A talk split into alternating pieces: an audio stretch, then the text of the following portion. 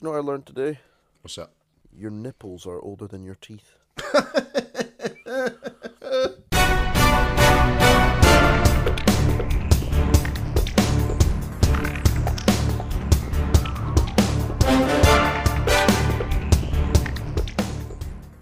Hello and welcome to episode 18 of Double Reel, the podcast that brings support and comfort to film nerds around the world.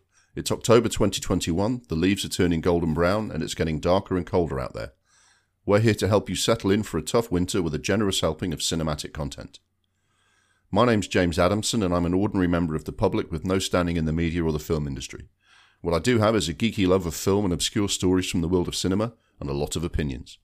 Joining me on the podcast is my co host, also called James Adamson. Welcome, James. Uh, hello, everyone. Happy to be back and looking forward to getting stuck into this meaty instalment that we have this month. We aim to provide an old school film goer's experience. This is the podcast equivalent of the monthly film magazines you used to buy in the newsagent, packed with a range of features from the world of film. Each episode is divided into two reels, with an intermission so you can refuel and refresh before you tackle the second half. If you want to comment on the podcast or with your thoughts on the world of cinema generally, you can reach us on Twitter on at Double Reel Film. You may notice we've changed the username to make it easier to find.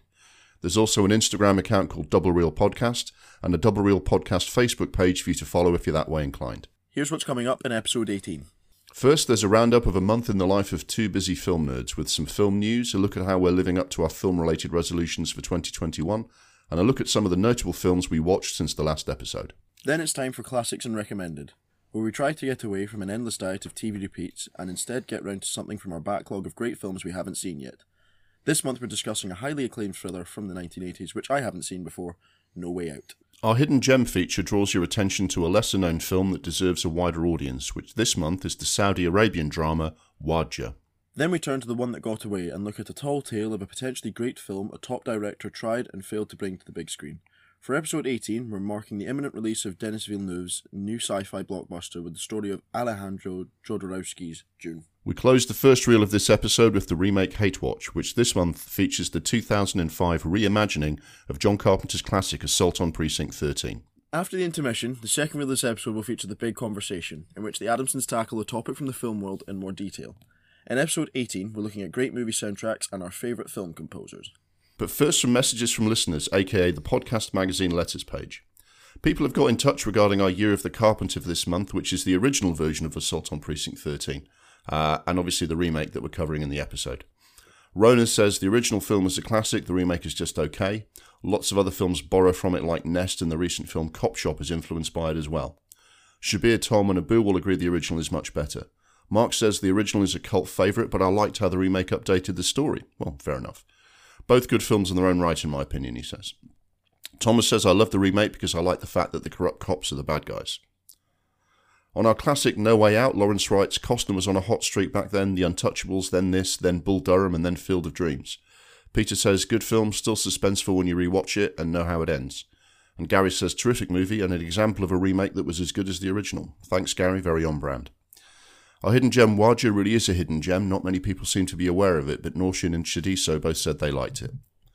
On the one that got away about Alejandro Jodorowsky's Dune, a few people got in touch. Allegria says, just watch any of Jodorowsky's films and you will see how insane this film would have been. James, not either of us, says, I read there was going to be a scene featuring 400 people all defecating at the same time. Well.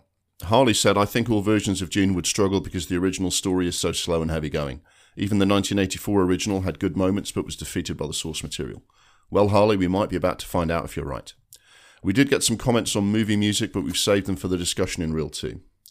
And finally, Errant gets in touch to say thanks for featuring my cousin Vinny last month. It was a great listen, and I'm sure Rudy Giuliani would have enjoyed it too, as it's apparently his favourite film.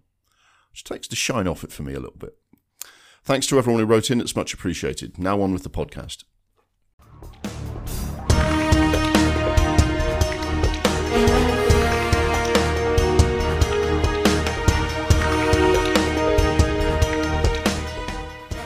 Now for our regular roundup of a month in the life of two busy film nerds. We look at any major film news that's breaking this month and how we've been getting on fitting in movie watching with our busy, exciting lives. As well as that, at the start of the year, we made some film related New Year's resolutions for 2021, and we'll be checking in on whether we've managed to keep them up.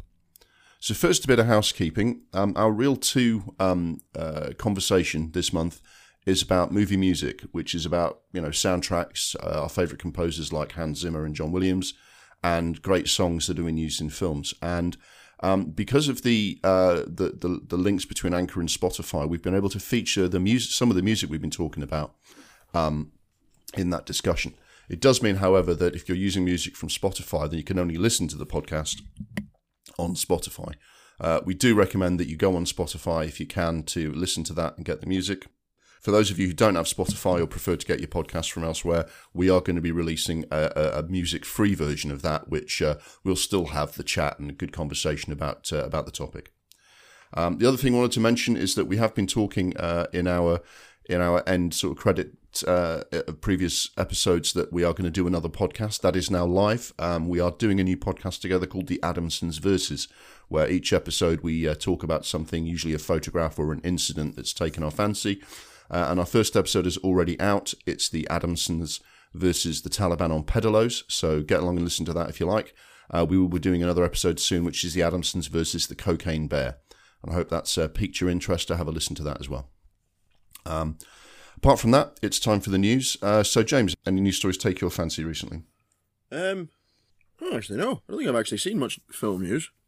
I haven't seen a lot either. I'm trying to think. I know that there's uh, quite a fair few big films that have come out quite recently. So the only kind of headlines I've seen have been in relation to that. So it's not actually here comes this new film or this has happened with this. Um, Yeah, it's been reaction to the films that have been coming out. It's, it Yeah. feels a little bit like it's getting back to normal, isn't it? Which is fantastic. Long may it continue. Yeah. I mean, a couple of things that I noticed. Uh, Christopher Nolan's next film project has been announced. Oh shit.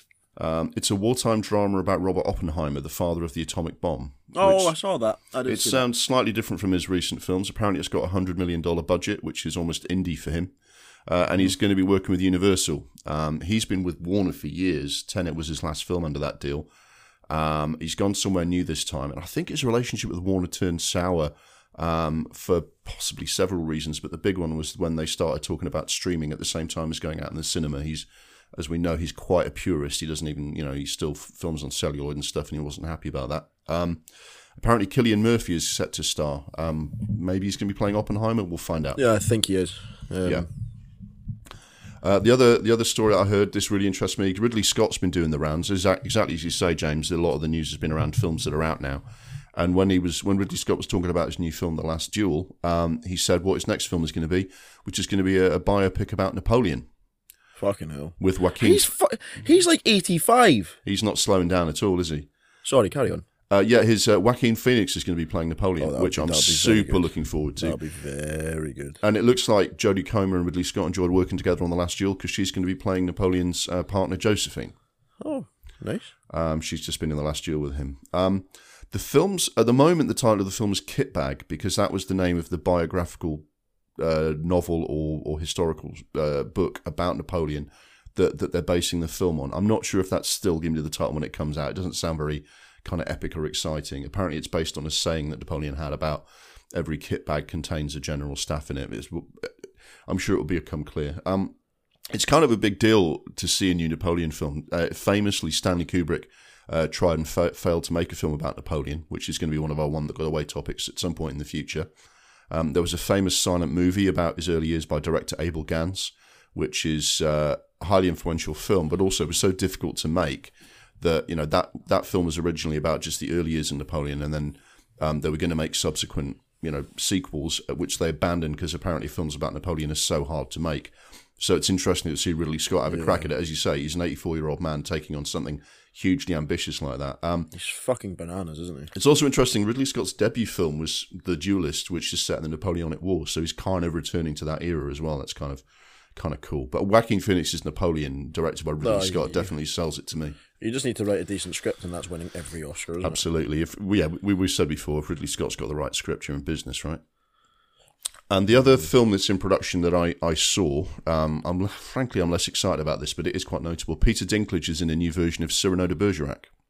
Oh, he's playing Cyrano de Ber- um, See, I love Peter Dinklage, um, but I'm not sure we need another version of Cyrano. the- I think the problem is, is that to, to anyone else, I think that's like, a, oh, that might be interesting because Peter Dinklage is a great actor and Cyrano de Bergerac is a great story. But Cyrano de Bergerac with Gerard Depardieu is literally your favorite performance. Like, uh, Yeah. To you, there's no other performance that I can d- touch I don't it. think So there's another way. I think, I think that's quite. I think it's a kind of kind of biased from you there because that is your Possibly, favorite yeah. male performance. Um, Yeah, and they've also done like an interesting. Apparently, this is going to be a slightly different take on uh, on it. It's going to be a musical, and I think doing a different take on Cyrano de Bergerac's also also already been done by Steve Martin uh, in uh, Roxanne. Uh, so it's just like how much mileage is there left in this story? I'm also a bit un- uninspired by this because it's been directed by Joe Wright, and I'm frankly I'm not a fan of his. What's he done again? He did um, Hannah, that spy thing with um, Saoirse Oh. Ronan. He did Atonement. He did a, a version of Anna Karenina with uh, with Keira Knightley, and Uh, I just find all of his films really quite flat. I just don't think they really they're, they're sort of they're a bit kind of dull and lifeless on screen. I mean, Atonement, the Dunkirk scenes are pretty good, but the rest of it really leaves me cold. Um, the other thing's doing this sort of thing as a musical. I'm not sure that's going to fly. Really, it's quite a profound story, and I think musical numbers and jazz hands could possibly ruin it unless you have like serious musical talent involved, which basically means Lin Mal Lin Manuel Miranda, right? If you haven't got someone as good as him doing the musical, it could end up being a bit, you know, what rhymes with short. Everyone, oh fuck, you know. Uh, he did that fucking god awful Peter Pan film was that him? where Hugh Jackman played Blackbeard Oh, I didn't realise that was him as well. Rooney Mara played Tiger Lily. Oh, Pan. Yeah. yeah. So yeah, I'm I'm not very excited about that. But other than that, I didn't see a huge amount of other kind of big news. As you say, a lot of the news is films that are out this month, which is another you know another topic. Um, any any sort of new releases or upcoming releases that have excited you, mate? No, no, but I watched a lot of new releases, so I think we should uh, start maybe getting Yeah. to the resolutions. Well, why don't I quickly why don't I quickly go through it because I think what we can do is we can talk about the films that are out this coming month, and then we can talk about the films we've actually seen. okay. upcoming releases, some of these are already out at time of, of recording, but Venom Let There Be Carnage is out. The Last Duel, uh, which we've watched, uh, so we can talk about. Halloween Kills, the sequel to the 2018 kind of reboot of Halloween, has come out. Um, your sister watched that. She she enjoyed it. She didn't think it was as good as the last one, but it was worth the wait, and she enjoyed going to see it. Um, Dune is out um, soon. I think it's actually out today as we record. I'm booked in to see it next week, so we'll talk about that next month. But it is the reason we're talking about, um, you know, the one that got away. Previous attempts to make Dune this month. Um, very excited about that. So on the 22nd of October, The Harder They Fall is coming out. It's a black western. I think uh, there's been a lot of real life western characters in the Wild West that have been overlooked. You don't, you only get Billy the Kid. You don't get any of their black counterparts. It's a guy called Jeymes Samuel. He's actually a musician. He's Seal's brother. He's directing it. I heard an interview with him, and that's why I posted about it on social media. He's really enthusiastic, and he it sounds really good. It's got Regina King, Zazie Beetz, who was in um, Deadpool 2, Delroy Lindo, Idris Elba, Lakeith Stanfield. Um, that sounds really interesting, so I'm, I'm going to try and watch that. I'm not sure how widely released it's going to be. I don't know if you saw this in trailers when you went to see some other films, mate, but Wes Anderson has a new film out, The French Oh, Dispatch. fuck off! Yeah, I was fucking furious when I saw that cunt was still making films. When I saw the trailer for that, I thought that contains everything you hate the most. I'm not sure I fancy that one either. I mean, I like some Wes Anderson films, but that just looks too too Wes Anderson for me. I was I was watching the trailer for that with my girlfriend when we went to see the Last Duel, and she didn't understand why I was physically seething. That that fucking films are terrible, man. Uh, I, when I just saw that, I just thought you're gonna you you're gonna hate that. I just started fucking barking in the middle of this. I was like, More promising is that on the 29th of October, Edgar Wright's new film Last Night in Soho comes out. I saw of a trailer of that. It looks quite interesting. It looks almost like some sort of horror type, ghost type story. Um, I have to see what it actually looks like. yeah, I don't like that shit. I don't like horror shit, and I was intrigued by it. I was intrigued by how she was, you know, in the trailer, she becomes more and more like the who's obviously the person in her in her dreams or whatever the the premise is. Yeah, So she starts off as Thomasin McKenzie and she ends up looking more like Anya Taylor Joy. yeah, And then it became a horror film. I was like, yeah, I'm not going to see that. So yeah. Well, yeah, we'll see what it comes out like. I know Edgar Wright does have a bit of a background in horror. That's why he did Shaun of the Dead, even though his background prior to that was like comedy with um, uh, Simon Pegg. Fifth of not catching them killers then. fifth of November, the new Marvel film Eternals is coming out. Which Um, one's that again? Oh no, that one looks shit as well. Yeah, that's the one that's been directed by Chloe Zhao, who just won the Oscar. Um, also, Spencer with Kristen Stewart as Princess Diana, which looks complete shit. I don't know. I I I've heard good stuff about Kristen Stewart. Kirsten is it Kirsten? Kirsten. I'm not sure. Um, Bella from Twilight. Um, she may well have gone and you know sunk her teeth properly into the character, but the trailer looks fucking awful. Is all I can report. it's getting incredible reviews, so Yeah. they've obviously just done a. Not uh, uh, to be honest, that's the least in, like a least offensive um, thing about Prin- uh, Diana, Princess of Wales, to come out this month. Did you see there's a fucking musical? No, Did you see? It's the oh my! It's a musical about Di- like Diana's life. Oh I was wow. like, oh, I was like, oh. and it's like they're doing like as as fucking full on West Side Story as you can imagine. They're doing all that jazz hands and shit. oh I was my like, god. like this woman died, like, and she was, you know, she hated her life for What what rhymes the with 16 bulimia? you know what I mean? She had a horrible time of it for sixteen years leading up to her death. Yeah, I, I'm I'm they've not done a on musical. board for a Diana musical. Um, other than that, um, Clint Eastwood's got a new film um, on the 12th of November, Cry Macho. It's getting mixed reviews. And on the 19th of November, Ghostbusters Afterlife is out. That's obviously going to be talked about quite a lot given the fury around the previous Ghostbusters film. I think uh, I, I'm I'm going to be quite controversial. I don't think Ghostbusters is actually that good. The original Ghostbusters. Yeah, I don't even think it's that good to have the kind of cult following that it seems to have. That people can be so outraged about the Yeah, subsequent remakes. Yeah, I mean, I enjoyed and- it. I enjoyed it the first time round, but I wouldn't say it was as you, It's you know. good. yeah, but it's not like there's so many better films in the eighties. it's not. Um, it's not. It's not the holy writ that some people treat it as. Yeah. Okay, so those are the films that are coming out, but obviously we have watched some films that are out in the cinema already. So it goes to your resolutions as well, James, in terms of the films you watch. So what have you been watching? I fucking watched loads. So I had a week off and I went up um, to visit my mum. So I wasn't playing my Xbox or being tempted to play my Xbox. I just watched films on her TV the entire week. So I watched. What did I watch? I watched One Night in Miami again. I watched The Forgotten Battle on Netflix, which is like a Dutch um, Dutch film, but it's got like English cast. It's got uh, Tom Felton of Harry Potter fame playing Yeah. like a uh, a British officer, and then you've got uh, it's got follows like a Nazi soldier as well. Um, it was all right. It wasn't anything outstanding, but it was talk. It talks about the, it's called the Forgotten Battle because it was talking about the Battle of the Scheldt.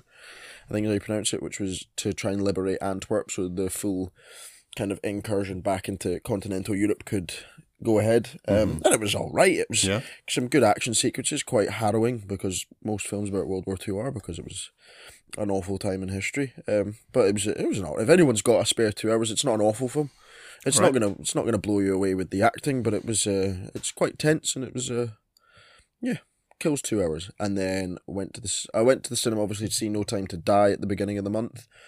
I went to the cinema to see The Last Duel, which I thought was good. Watched Twelve Years a Slave again. Oh, it's not a film, but I tried to watch that Britney Spears documentary.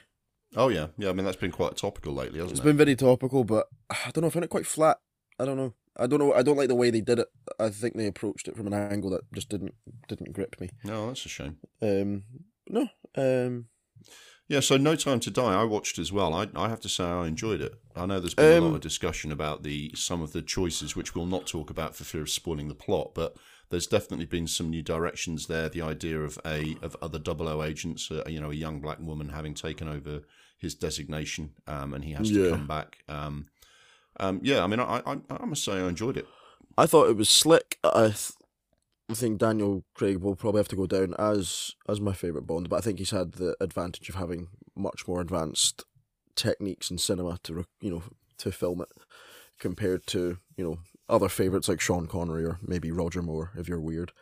Um, Well, I have to say, But- I mean, Sean Connery was exactly the Bond they wanted him to be at the time, and Roger Moore was Yeah. exactly the Bond they wanted him to be at the time. I think the person who was probably the most unfortunate was Timothy Dalton. He's my favourite Bond, but he was trying to be what Daniel Craig is doing, and I think he had the performance for that and he had the characterization for that. What he didn't have was, you know, the people making, you know, bringing in really top directors and writers, and you know, just getting the stunts and action absolutely spot on. Um, so, I mean, Timothy Dalton helped drive the series in that direction, and Daniel Craig, I think, um, is definitely the successor to that. And I think that's they had there were a couple of nods to Timothy Dalton in the film, and I think they recognised that legacy.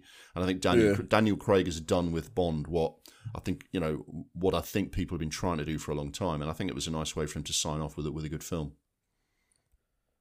No, I th- without going into it too much, it is. I think it's a nice way of signing off. It's quite a surprising ending, but um, Yeah, I think we may we may at some future point when everyone's had a chance to see it do a a either a special spoiler episode or a special post credits discussion um, with spoilers so that we don't ruin it for anyone who hasn't seen it yet.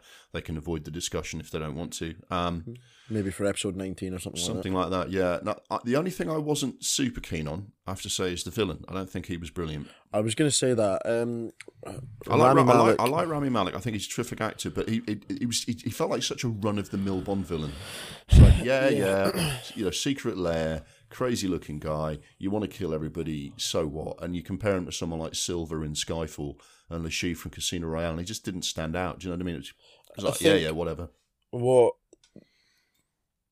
the problem I had with it is that it was. It, you're right. It was very run of the mill, and we were looking for something to.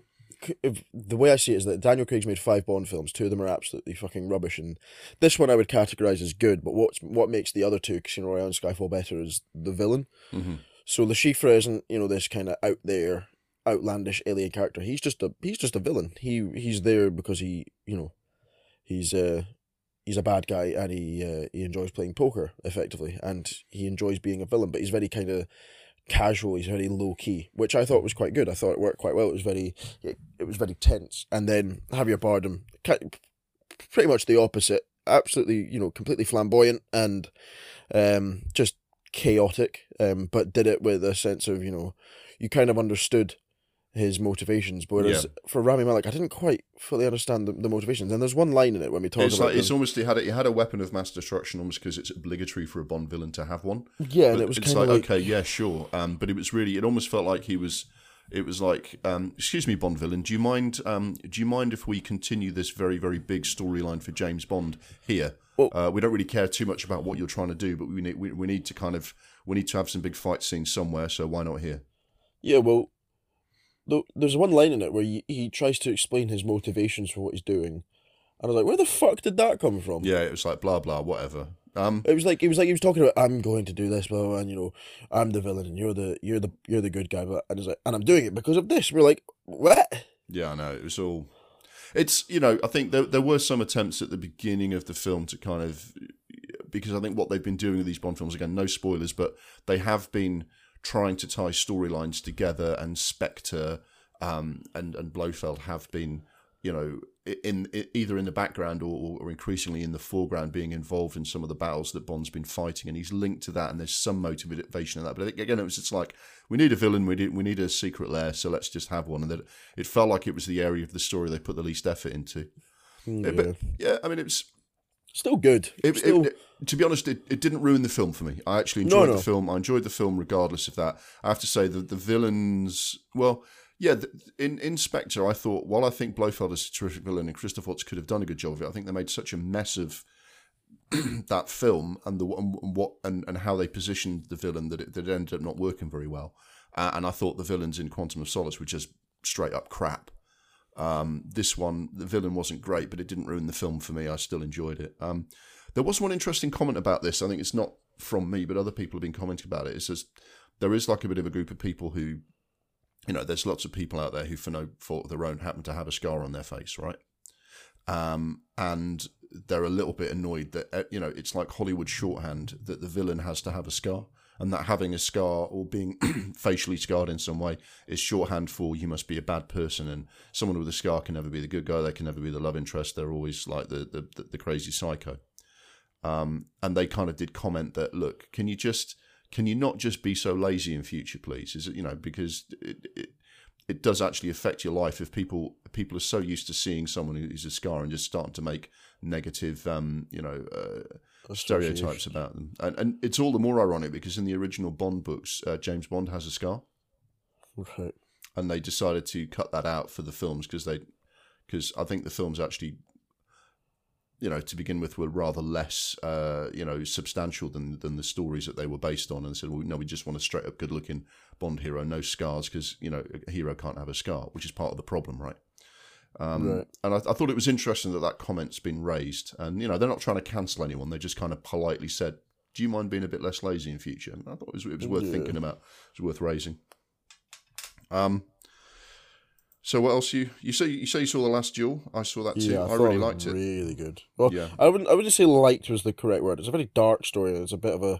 It's a bit of a kind of low kind of atmosphere because it's talking about such a sensitive issue. But it's important that we do talk about those kind of Yeah. issues, and it's a very. Uh, it's a very dark story. Yeah, Um, while it's a medieval drama about uh, true true events that took place in the 14th century, I think the story and the way they've done the story is quite timely, given Me Too and the, the recent discussions that have been Yeah, going on in the world. it's a, sh- it's a shame that a story from 1386 is relevant in 2021. Yeah, quite, Um, quite. There was some um, there were there were some scenes in there, aren't they? Like when because you know for the benefit of people who haven't seen it, the story revolves around a woman who reports that she was raped, and back then, you know, the, the way those cases were dealt with were you know very you know very medieval.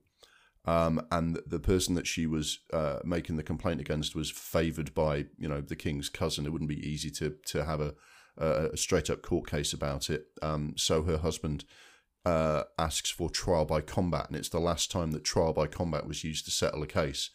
Uh, and in a trial by combat, the the person who is making the complaint, or well, the husband who's making the complaint on his wife's behalf, because the wife has no legal standing, and and the the defendant um, fight to the death, and whoever wins, uh, basically, it's God's will, and they were telling the truth, right? Uh, and it, and if if Jodie Comer's husband loses the fight, um, she gets burned at the stake for telling lies. Uh, so it was it's just kind of yeah, it's pretty pretty barbaric the world that they were living in. But there's bits where they're holding the trial and they're asking questions about you know did she provoke him? And there's a line where someone says, "Well, if you don't." Well, they don't use the word orgasm, but you know it's it's what they're talking If about you don't, if you don't enjoy it, then you can't get pregnant. That's just Yeah. science. And that is actually that came out of the mouth of a Republican politician two or three years ago. Um, so it's crazy how you know. Obviously, the way rape cases are, are tried in in the modern era have, have moved on considerably from that time. But there are still some very worrying things going on now, which, as you say, made this story a lot more relevant than a civilized society should be comfortable with. yeah. I thought it Um, was really good, and the, the, the structure of it was really interesting because they, they borrowed a little bit from Kurosawa's Rashomon, where they go over the events um, from the three, you know, so they tell the story from the viewpoint of Matt Damon's character, the husband, and then from the point of view of the defendant, played by Adam Driver, and then you get Jodie Comer's version, which kind of puts a very different complexion on what you've been told previously, and I thought that was very good as well. but not just about the accused Adam Driver, about her husband as well. yes, yeah, and her life and everything, yeah, That's what I said because I went to see it with my girlfriend. I said the bit I, the bit that was, you know, not more, like most enjoyable, but the most important part of it is that they tell Jodie Comer, or they tell the, the story of the, the woman last, and they basically, I know it's a bit of a spoiler, but they basically say, it says the truth according to Jean de Carouge, which is Matt Damon, and then the truth according to Jacques Legris, which is Adam Driver, and then Yep. it's the truth according to uh, Marguerite uh, de la Carouge or something like that. De Carouge, Marguerite de Carouge. yeah. And then it just Everything fades all- out apart from apart the from word the, the, words truth. the truth. yeah, And then the story is that you know Matt Damon's trying to kid himself on that he's a man of honor and he loves his wife very much. Blah blah blah. and it's not he's like- quite that, that he's a- simple, is been it? A, he's been a prick because it's 1386 and men were pricks back then, and men can still be pricks now. Um, and then um, then she tells the story. Well, then it tells the story of Adam Driver's uh, Jacques Legris. And he's saying that oh no, she was leading me on, etc. And you know it was it was she was kidding on that she didn't want to, but she did, etc. And Yeah. then when it's um, then when you see what really happened from her point Yeah. of view, it really, it's. I, I thought what was really good was a lot of the a lot of the differences in the versions of the story were, were quite subtle, but they were important and they mount up. Do you know what I mean? And it builds a very different picture of why Matt Damon's character is not in favor in court and the kind of difficult person that he is, and you know, and the way a lot of the stuff about Jodie Comer's character Marguerite, you say it's like some some of the stuff that you see is you, see a conversation between Matt Damon and, and Adam Driver from two angles, and then you find out a whole lot of stuff about Jodie Comer that wasn't in the previous versions of the story because they just weren't thinking about her, were they? Uh, I thought that was really interesting, and But um, the the bit that I was uh, sorry trying to talk about was that basically after um after Jodie Comer tells Matt Damon that um his best friend um has raped her, his reaction's completely but different. well, so the way he says it is, her husband's reaction is. That's terrible. Who's done this? You know, we must, you know, must deal with this, etc. We're gonna get this. We're gonna fight for, you know, fight for justice, etc. Yeah. And then in the actual version, he gets angry. He grabs her by the throat and says, "Are you telling me the truth? Uh, why does he do this to me? Yeah. You know, not thinking Yeah. about his wife." Yeah. And then, um, but this woman's just confessed to her husband that she was brutally raped by by Adam Driver. And then uh, Matt Damon's character goes, "Oh well, he can't be the last person to have sex with you, so I need to have sex with you right now." That's Yeah. what happens in the film. Yeah. It's, a, it's a spoiler, but that's Yeah, I mean it, it. It is and it isn't because I think the real the real kind of plot spoiler would be telling you how the whole thing ends, which Yeah. which we're not going to do. Um, yeah, it's really well done. I think they did they did a nice uh, they did a nice job with the script. Matt Damon and Ben Affleck um, worked with uh, a female writer, Nicole Holofcener, so that all of the all of the different perspectives on the story were you know got you know were done justice. And Ridley Scott, um, he really sinks his teeth into this story. He's been trying to do the definitive or his definitive version of medieval life and knights and chivalry um, for a long time, and he really does it here because he, he gets a story that, that enables him to tell the story about knights and chivalry from all angles, you know, including some very negative aspects of that and what life was like back then. And he really builds the world. He, he tells the story. He directs the the nuances of the story very well. But what he also does is he makes sure that the medieval world that they're, the story's taking place in is really brought to life, isn't it? So the dirty tracks, candlelit castles, you know, people having to sweep geese out of the way as, as the horses come rushing past. You really feel like that that world has come to life. So I think everyone brought what they needed to to the film, and I was I really I really enjoyed it. I thought I say enjoy is not the right word because some of it's really quite But, brutal, no, it's- but it's a once you get very very, good film. So, yeah, once you get once you get over the accents, that Matt Damon and Ben Affleck give good performances in terms of their character, but their their accent just doesn't quite. there are a hit. few there are a But- few wobbly accents, aren't there?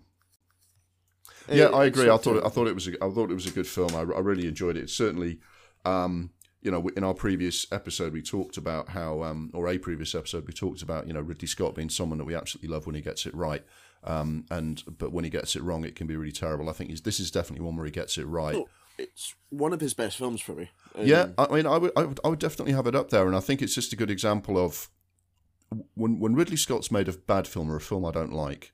I've never ever said the words that could have been good, but Ridley Scott fucked it up. Do you know what I mean? it's It's always been a bad flawed idea. Yeah. When you've got a good idea, a good script, and a film that's got every potential to be a good film, he never fucking lets you down. Where he lets you down is picking the wrong film to make, and he didn't do that this time. So fair play to him. Yeah. Um, but yeah, that's that's pre- that's pretty much my films watched, and obviously because that's my my resolution. That's my Yeah. resolution for the month. I absolutely battered out some films this month. So, what about you? How did you get on with your one? Well, obviously, we talked about No Time to Die, but I watched, and we talked about um, uh, The Last Duel, which I watched. It was nice. It was nice for us to be able to talk about films we've both seen at the cinema. Um, the other film I went to see at the cinema was The Green Knight. Oh, I This tried is to a couple of weeks back. Yeah, and I, I, I bet you, I bet you streamed it at home, right? Uh, yeah, just on Prime. This is this is a film that you just have to watch at the cinema. It just is.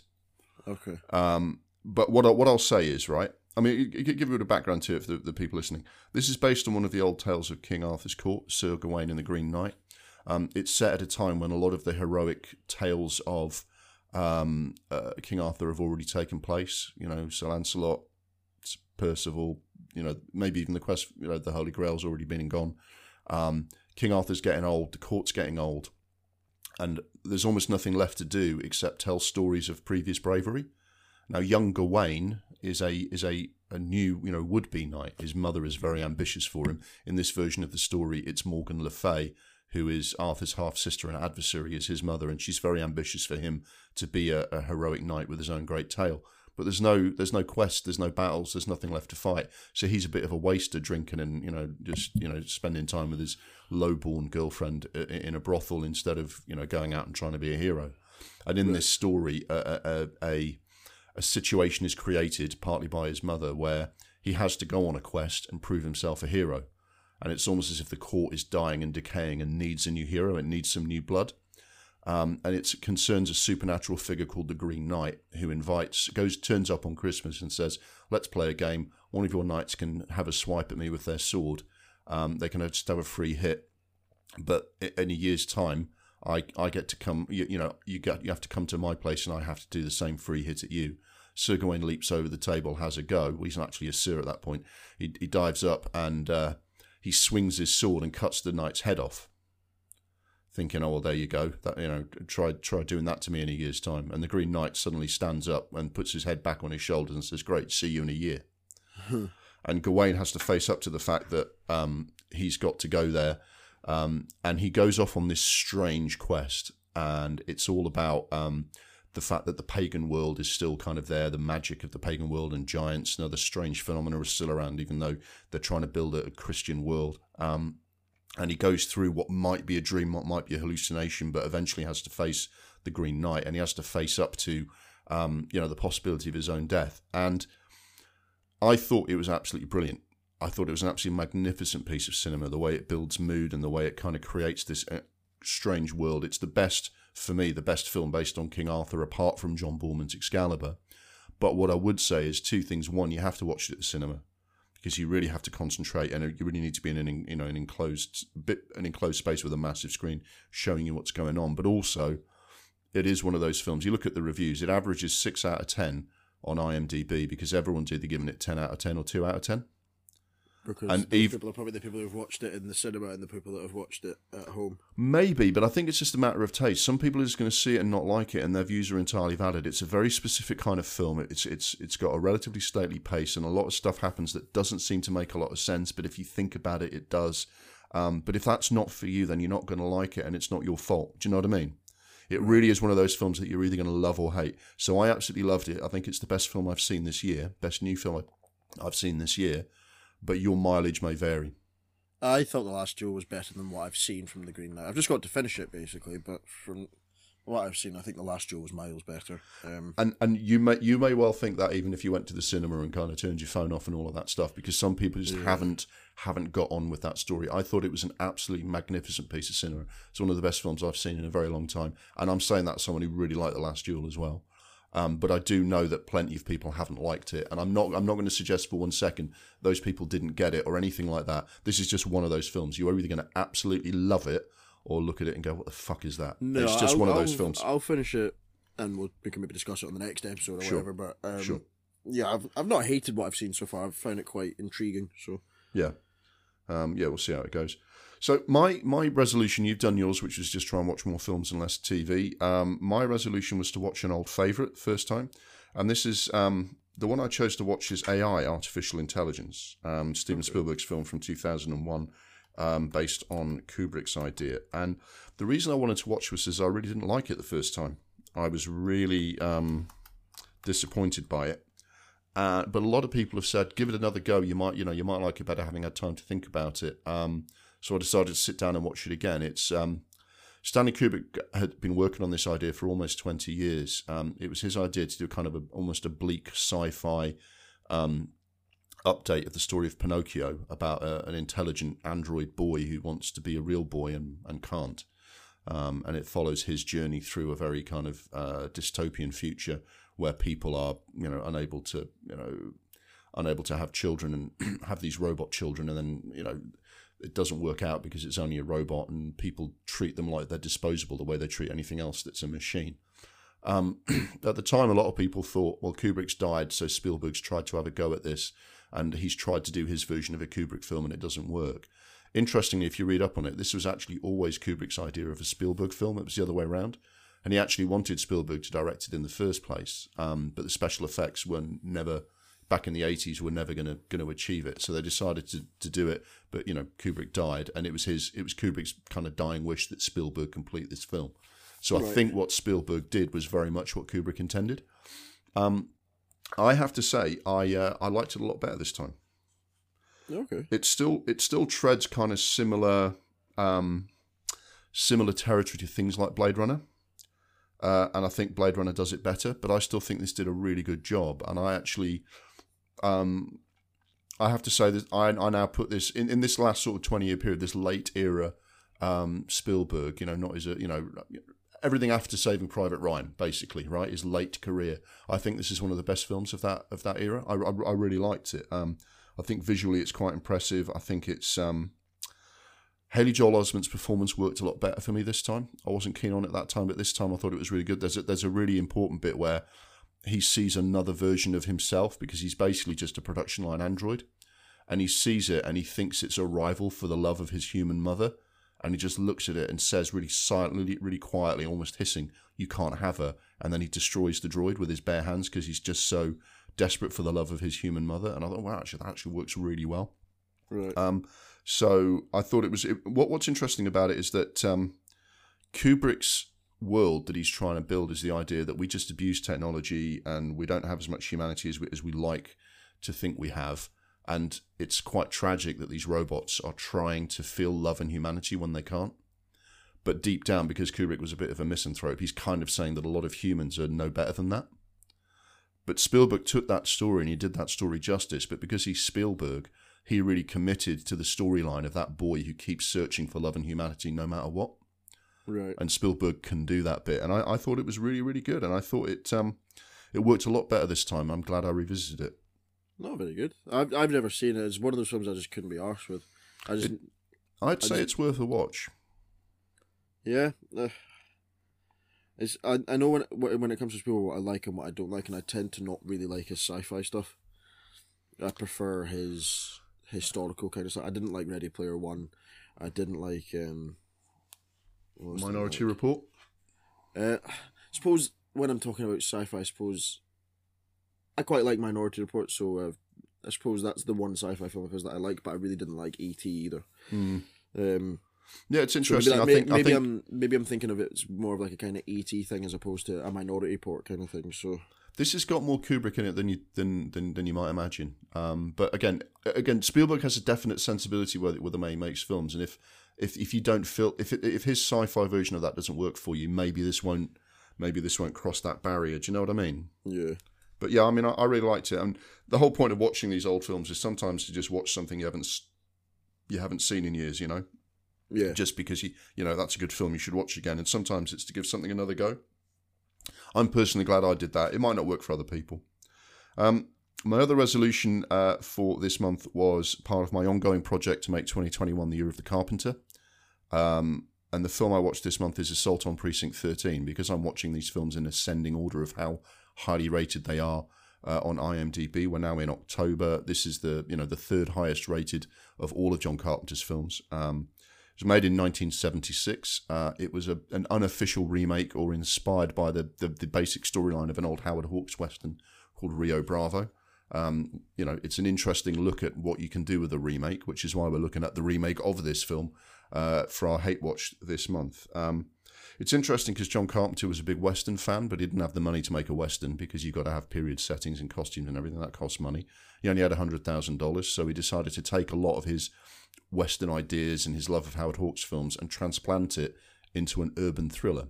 It's essentially a siege film where um, there's a, a an, an escalating conflict between the police and LA gangs, which has resulted in one LA gang decided they've had enough and they're going to attack a police precinct. And but but first they go on a, a bit of a, a killing rampage. They've just decided, you know, they're sick of being you know just executed in the street by the police, so they're going to go kind of get, come back.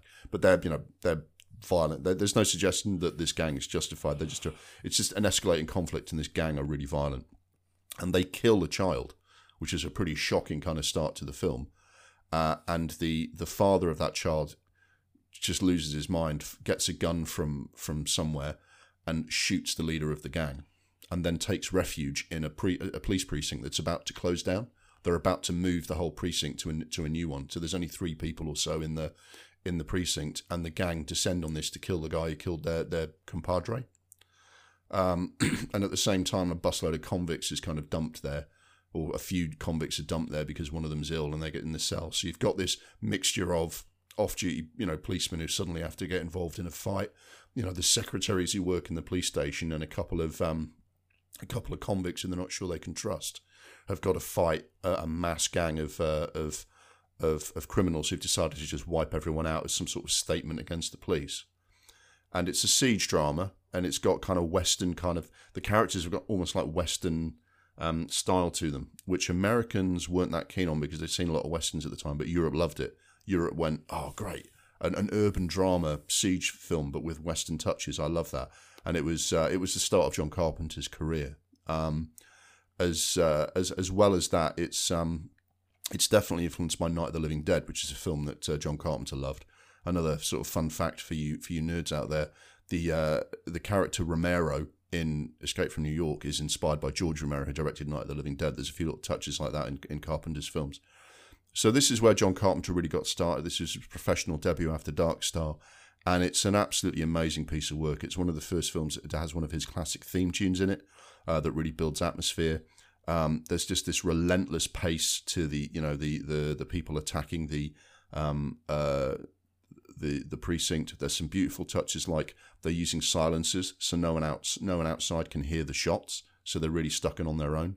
And actually, inside the precinct, these high-powered rifles with silencers that these gang members have managed to get hold of, they're not making any sound. So instead of hearing a gunshot, you just hear glass breaking and then things getting blown up and shot up on the counter of the uh, uh, uh of the um, uh, of the precinct, which is really atmospheric and you've got this great relationship between the, the one of the women who works in the police station, who's really she's like a, a very classic Howard Hawks style heroine that John Carpenter liked the idea of.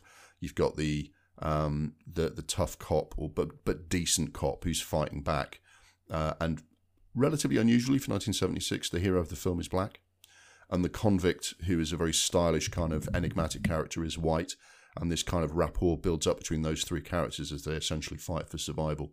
Um, it's a really tremendous piece of work. It's an absolute action and suspense classic. Um, I'm just glad I revisited because I love this movie. Um, so I would definitely um, recommend anyone else watch the same film.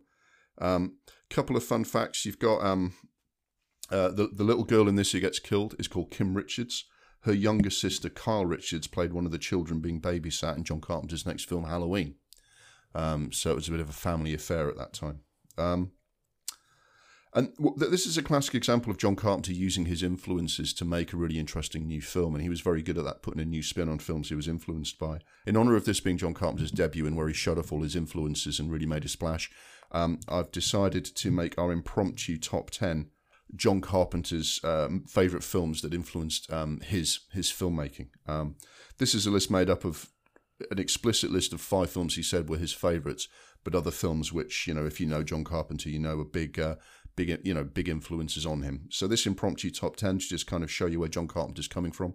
Uh, Citizen Kane, Rio Bravo, Vertigo, Blow Up, Only Angels Have Wings, uh, The Thing from Another World, The Quatermass Experiment, Night of the Living Dead, The Wild Bunch, and Forbidden Planet. So if you like John Carpenter and you want to know where his his style came from, that would be that list of ten films would be a great place to start. Um, so that's the that's the year of the Carpenter entry for this month. Uh, next month it's Halloween, which I think everyone uh, listening will know all about.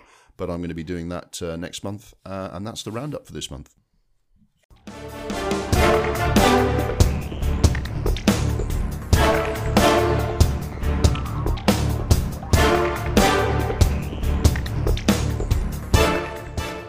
Now for the classics and recommended feature where we try and watch something from our backlog of great films instead of the endless movie repeats rotating on TV.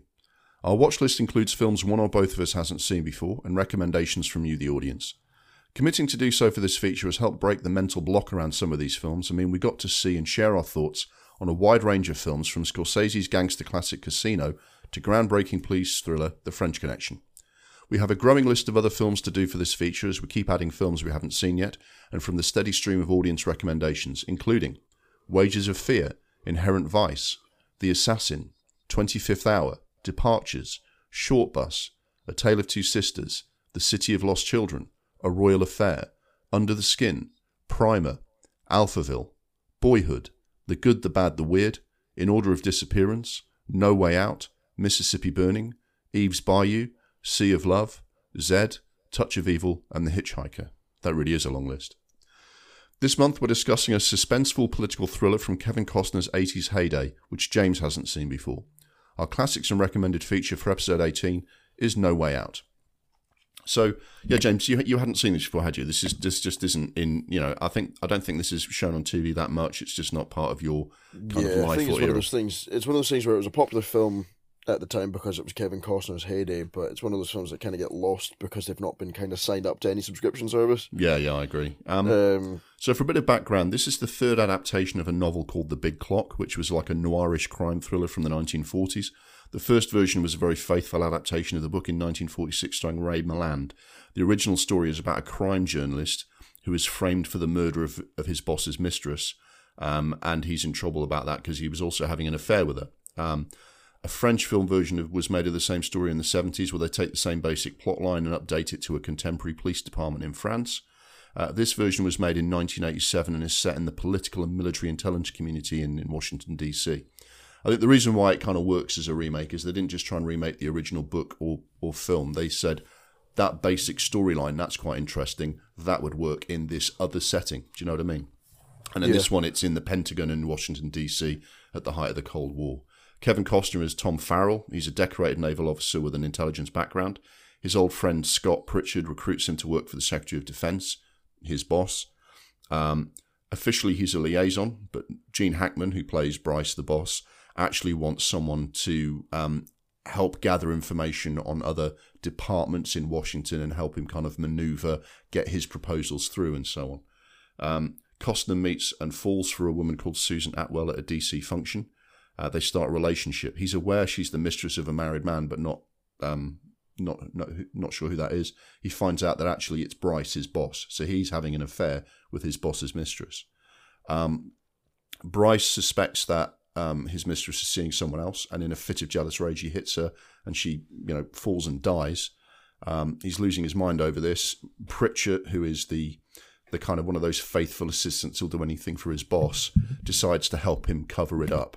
So Gene Hackman's kind of uh, sort of minion is going to cover this up.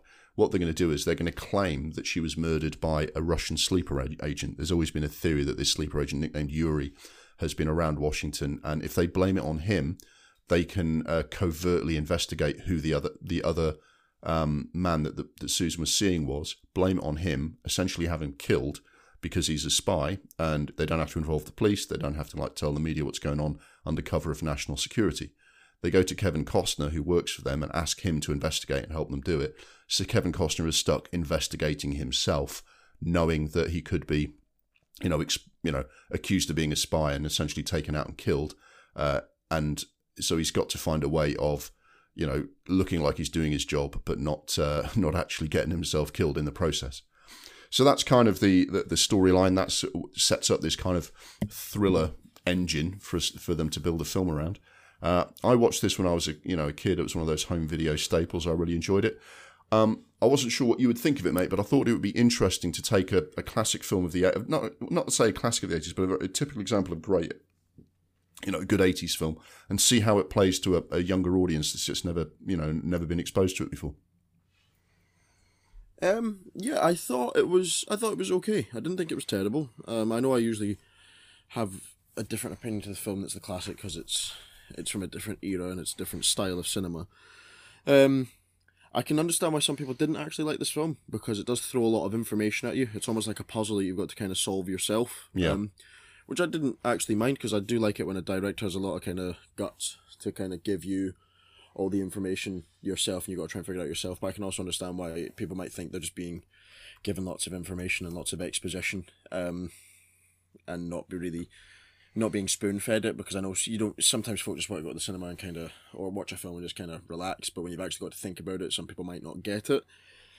Um but no I thought it was good. I thought it was a good performance from Kevin Costner. It was very different from the um the stuff I've seen him in before. It's different to um the Untouchables where he's basically meant to play this um Like a crusader. yeah, this kind of this guy who's like you know, uh, he's like you know, you know, squeaky clean uh, out of the FBI, not the FBI. Was it the FBI? He was a treasury agent, yeah. Treasury agent. Um, squeaky clean. Um, kind of guy compared to this, where he's a bit more complex. He's got he's a hero, but his his life kind of starts to unravel around him, Yeah. as opposed to what what I've seen him in before. No, I didn't.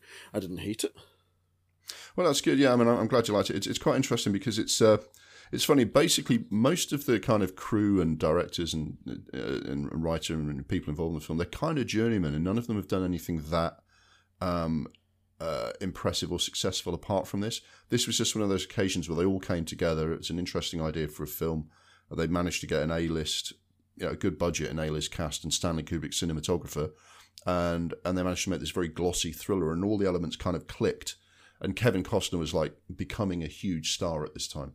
The Untouchables had already come out; that was huge. He was he was just the leading man that people wanted. I mean, I think you know the biggest star at the time was Tom Cruise, and I think because he, he was a little bit more of like a youth actor at the time, Tom Cruise. It's almost like Kevin Costner was Tom Cruise for grown ups at this point. So he's got he's he's young, he's good looking, he's in a navy uniform, but it's there's something more murky going underneath. Do you know what I mean?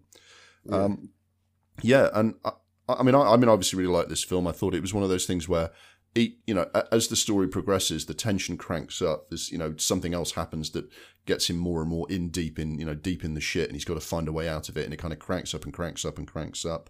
Um, yeah, I mean, I think it still stands up because it's not that 80s in style. A lot of 80s films are very kind of, do you know what I mean? They, they date very quickly, but I think because this was almost, while it was set in the 80s and, and has a lot of Cold War trappings, which do, you know, tell you when it took place, you know, it's not, you know, it's not full of people in kind of wild 80s costumes. Like a lot of, um, you know, John Hughes films from that era do date a little bit. This, this manages not to because it's almost more of a classic film noir. Um, there's a little, one or two bits of technology which were a bit out, out, outdated today, but otherwise, I thought it was just a you know it was it was a good old fashioned kind of twisty thriller, wasn't it? Yeah, no, it was. It's. It, I don't know if it'd be something that I'd recommend for you to casually watch. You do have to kind of pay attention to it. You can't. But that's not necessarily a bad thing. It's just you have to be in the mood for a, for a film like that. Yeah, it's quite a, it's quite a murky, twisty thriller, and the thing is, plot twist. You know, a, a plot twist only really works if you've been really paying attention. Do you know what I mean?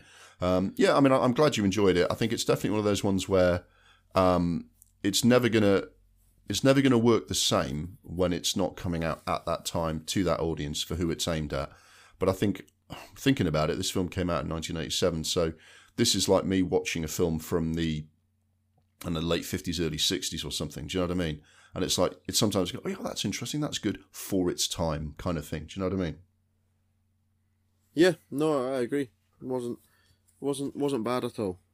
Okay, so that that's no way out, everyone. And and as we always say on this on this podcast, we do hope that this classic uh, feature m- might make you go and watch the film we've talked about. But what this is also about is saying, you know, that's a film that you've not seen, that you've not got around to watching, and it's about just sitting down to watch it. Um, because even if it's not the greatest film in the world, or even if it's not the film that the people have described to you, the very act of saying, I'm going to sit down, I'm going to watch this and experience something I've not experienced before is better than just watching the same old thing. And I hope this inspires you to start digging into your own um, list of unwatched films.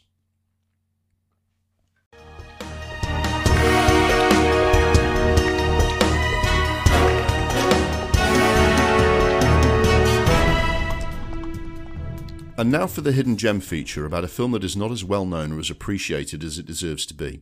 We aim to bring an overlooked and underrated film to your attention and say why this deserved to have more critical or commercial success than it got, and why you should watch it or reevaluate it. This month we're discussing a landmark film drama from Saudi Arabia, which received great critical acclaim but wasn't widely seen. The Hidden Gem for episode 18 is Wadjda.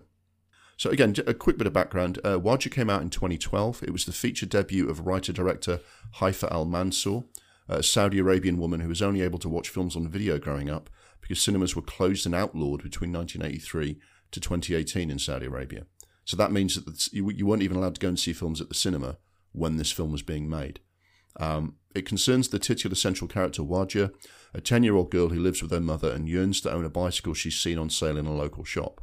It also tells the story of her life as basically a second class citizen, with her mother, her father who seems to love her but is about to take a second wife so that he can have a son. Um, and this was my recommendation to you, James, because I watched it when it came out and really liked it, and I thought this was worth discussing as a hidden gem. So I'll throw it open to you and, and say, you know, did you know about this film before I recommended it to you? No, not at all. Never heard of it. Ne- had never heard of it, and um, yeah. So what did you was- think? Yeah, um, yeah. It's it's an uplifting story, but in a, in a way that still highlights all the problems that society has. Yeah. That, that you know that Riyadh and Saudi Arabia tends to have. So it's like. You know, there's obviously issues that the the mum doesn't want to buy her the bike because it's going to cost too much money, and you know, girls don't ride bikes; it's a boys' thing. And the only reason that she gets the bike is because, you know, the the mum decided to buy the bike for her uh, after the um after her husband takes a new wife, and it's kind of like a heartwarming moment where the the the mum and the daughter have a nice kind of cuddle, and like the mum's done something nice for the daughter because you know it's obviously a tough time for the daughter seeing that her dad wants to marry this other guy because he's uh he's desperately wanting a son. So it's it's like, oh, that's a nice woman. She's now getting to ride, ride her bike and race against her pal. I can't remember the pal's name, but she wants to race against her Yeah. her um, pal in the street. So it's nice that she gets to ride the bike and things like that. But it highlights so many problems. You know, the I must marry again so I can have another wife, and um, there's the bit with the He doesn't even have to. Div- He doesn't have to divorce his first wife. He just gets married to another. Uh, yeah. and then reciting the um, Quran to try and win the money to try and save it, and then the money gets donated to because they the don't charity. approve of what she's going to spend the money yeah, on. Yeah. So it's it's a weird one, and I, I think it's it's obviously been done that way on purpose to kind of like you know point out all the the problems that Saudi Arabia still has. Um, and not that we're biased or anything as Newcastle fans, but the Saudi Arabian government are a bunch of um, we're a bunch of are a bunch of cunts. Um, not Newcastle fans, sorry. We're, we're Sunderland fans and hate um this this takeover. I don't particularly hate it. I just think it's a bit shady. And this film kind of highlights all the problem problems that Newcastle's owners uh, seem to. Well, I mean, the, Sa- the Saudi the Saudi Arabian regime is famous for all sorts of atrocities, um, such as funding terrorism, killing uh, journalists. killing journalists, human rights violations. So then putting money into Newcastle United is pretty on brand for them. Um, but for yeah, I mean, I thought what was really interesting was two things. One, the director doesn't beat you over the head with the story. Essentially, she just tells the story of a girl who really wants to buy a bike, and it's going to take some work for her to find the money to buy the bike. And the reason the story is as powerful as it is is just because of where it's happening. And she doesn't have to say, and this is bad and that is happening. That she says, well, I'm just going to tell you the story of a girl who wants to buy a bike. And it just so happens that because of the world that that's taking place in, um, that's a much bigger story than it otherwise would have been. And also the fact that a woman is making a film about this, about a girl and her troubles, is a is a is a big story in itself because it's happening in Saudi Arabia.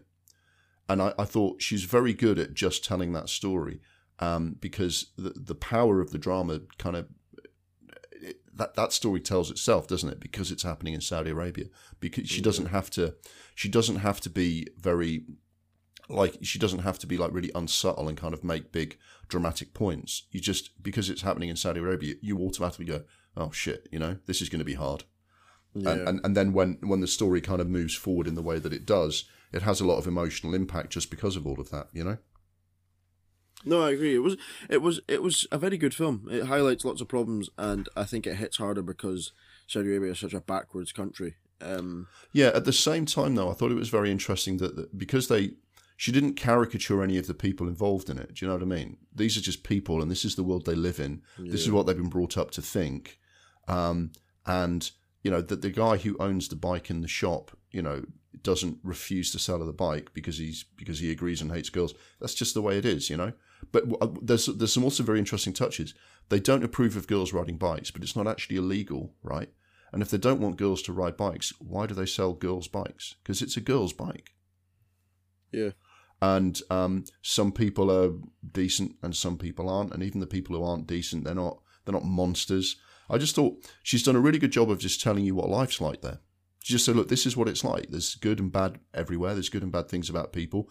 Um, you know, th- there's no one kind of standing there screaming and kind of being a, you know, this represents everything that we find evil about Saudi Arabia for the benefit of a Western audience. She's just telling a story.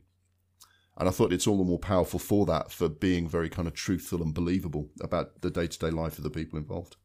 yeah.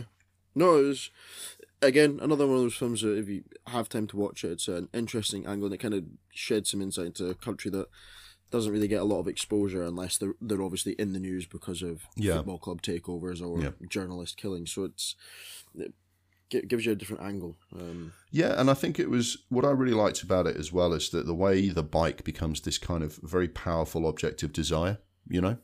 yeah, At, at- its heart, it's just about a girl who wants a bike. That's not very dramatic, but we all know why it's a dramatic story. We all know why it's a, a story worth telling. Yeah. And the, when she sees the bike and she dreams of having the bike, and you know when she borrows her friend's bike and wishes she, you know wishes she had one of her own, it just when a film when a film makes an object like that, as you say, an object of desire, something that really they really really want, and the whole story revolves around that thing. That object becomes so powerful. So it's um, it's it's it's it's quite it's quite an enticing story because of that. And the little girl is great playing Wadjda. I thought she does a great job. Um, there's some really um, there's amazing facts. She um she the, the director Haifa Al Mansour, she had to sit in a van and talk on a walkie-talkie because if you're filming out on the street, people would have really disapproved of her standing around with a bunch of men talking to them. So It was filmed in Saudi Arabia, it was the, first film ever to be filmed in Saudi Arabia. but they couldn't show it in the fucking cinema. Couldn't show it in the cinema. What a fucking bizarre country. But that's the thing. She does a really good job of just going, this is a normal story. That girl wants to ride a bike. Why can't she ride a bike? And she manages to show a lot of what's happening up as completely absurd because by not not by standing up and going, this is absurd. It's a, it's a great message for anyone who wants to be an activist of any kind because just showing people why this is ridiculous is one of the most powerful things you can do. Why can't the girl go and ride that bike? Yeah. And, and, and I, I thought that was what was so powerful about the film. The fact that she was making a film, and even when, you know, and I had to sit in a van, right? And because she's a woman, they, they it's not actually illegal for her to do it, but they make it really difficult for her to do it because of all of their social conventions. And then when she makes the film, Saudi Arabia made it their entry for um for best foreign film at the Oscars. But she had to sit in a van to fucking film the fucking It, and, and and I think that that is that's the greatest power of the film because she just says if if it wasn't for all the shit that you have going on, this would be just a simple story of a girl riding a bike, and all of this um, prejudice, discrimination, backward thinking is what makes this a story. And I thought that was very that was very clever. She she's um she's done a couple of things like that. One of her more recent films is about a woman being a candidate for political office in uh, in Saudi Arabia, and why that is complicated just because she's a woman. And again, she doesn't beat you over the head with a message. She just kind of she creates a story that completely sets the cat among the pigeons and shows you what, what's happening in that in that country. So she's very clever for doing that. So yeah, so that that's our hidden gem, and we're both giving that a recommendation. It's um it's probably not something that people have you know immediately gone out to, but it's it's widely available at the moment. And if you know, as long as you don't mind watching some subtitles, I think you'll really get a lot out of this film.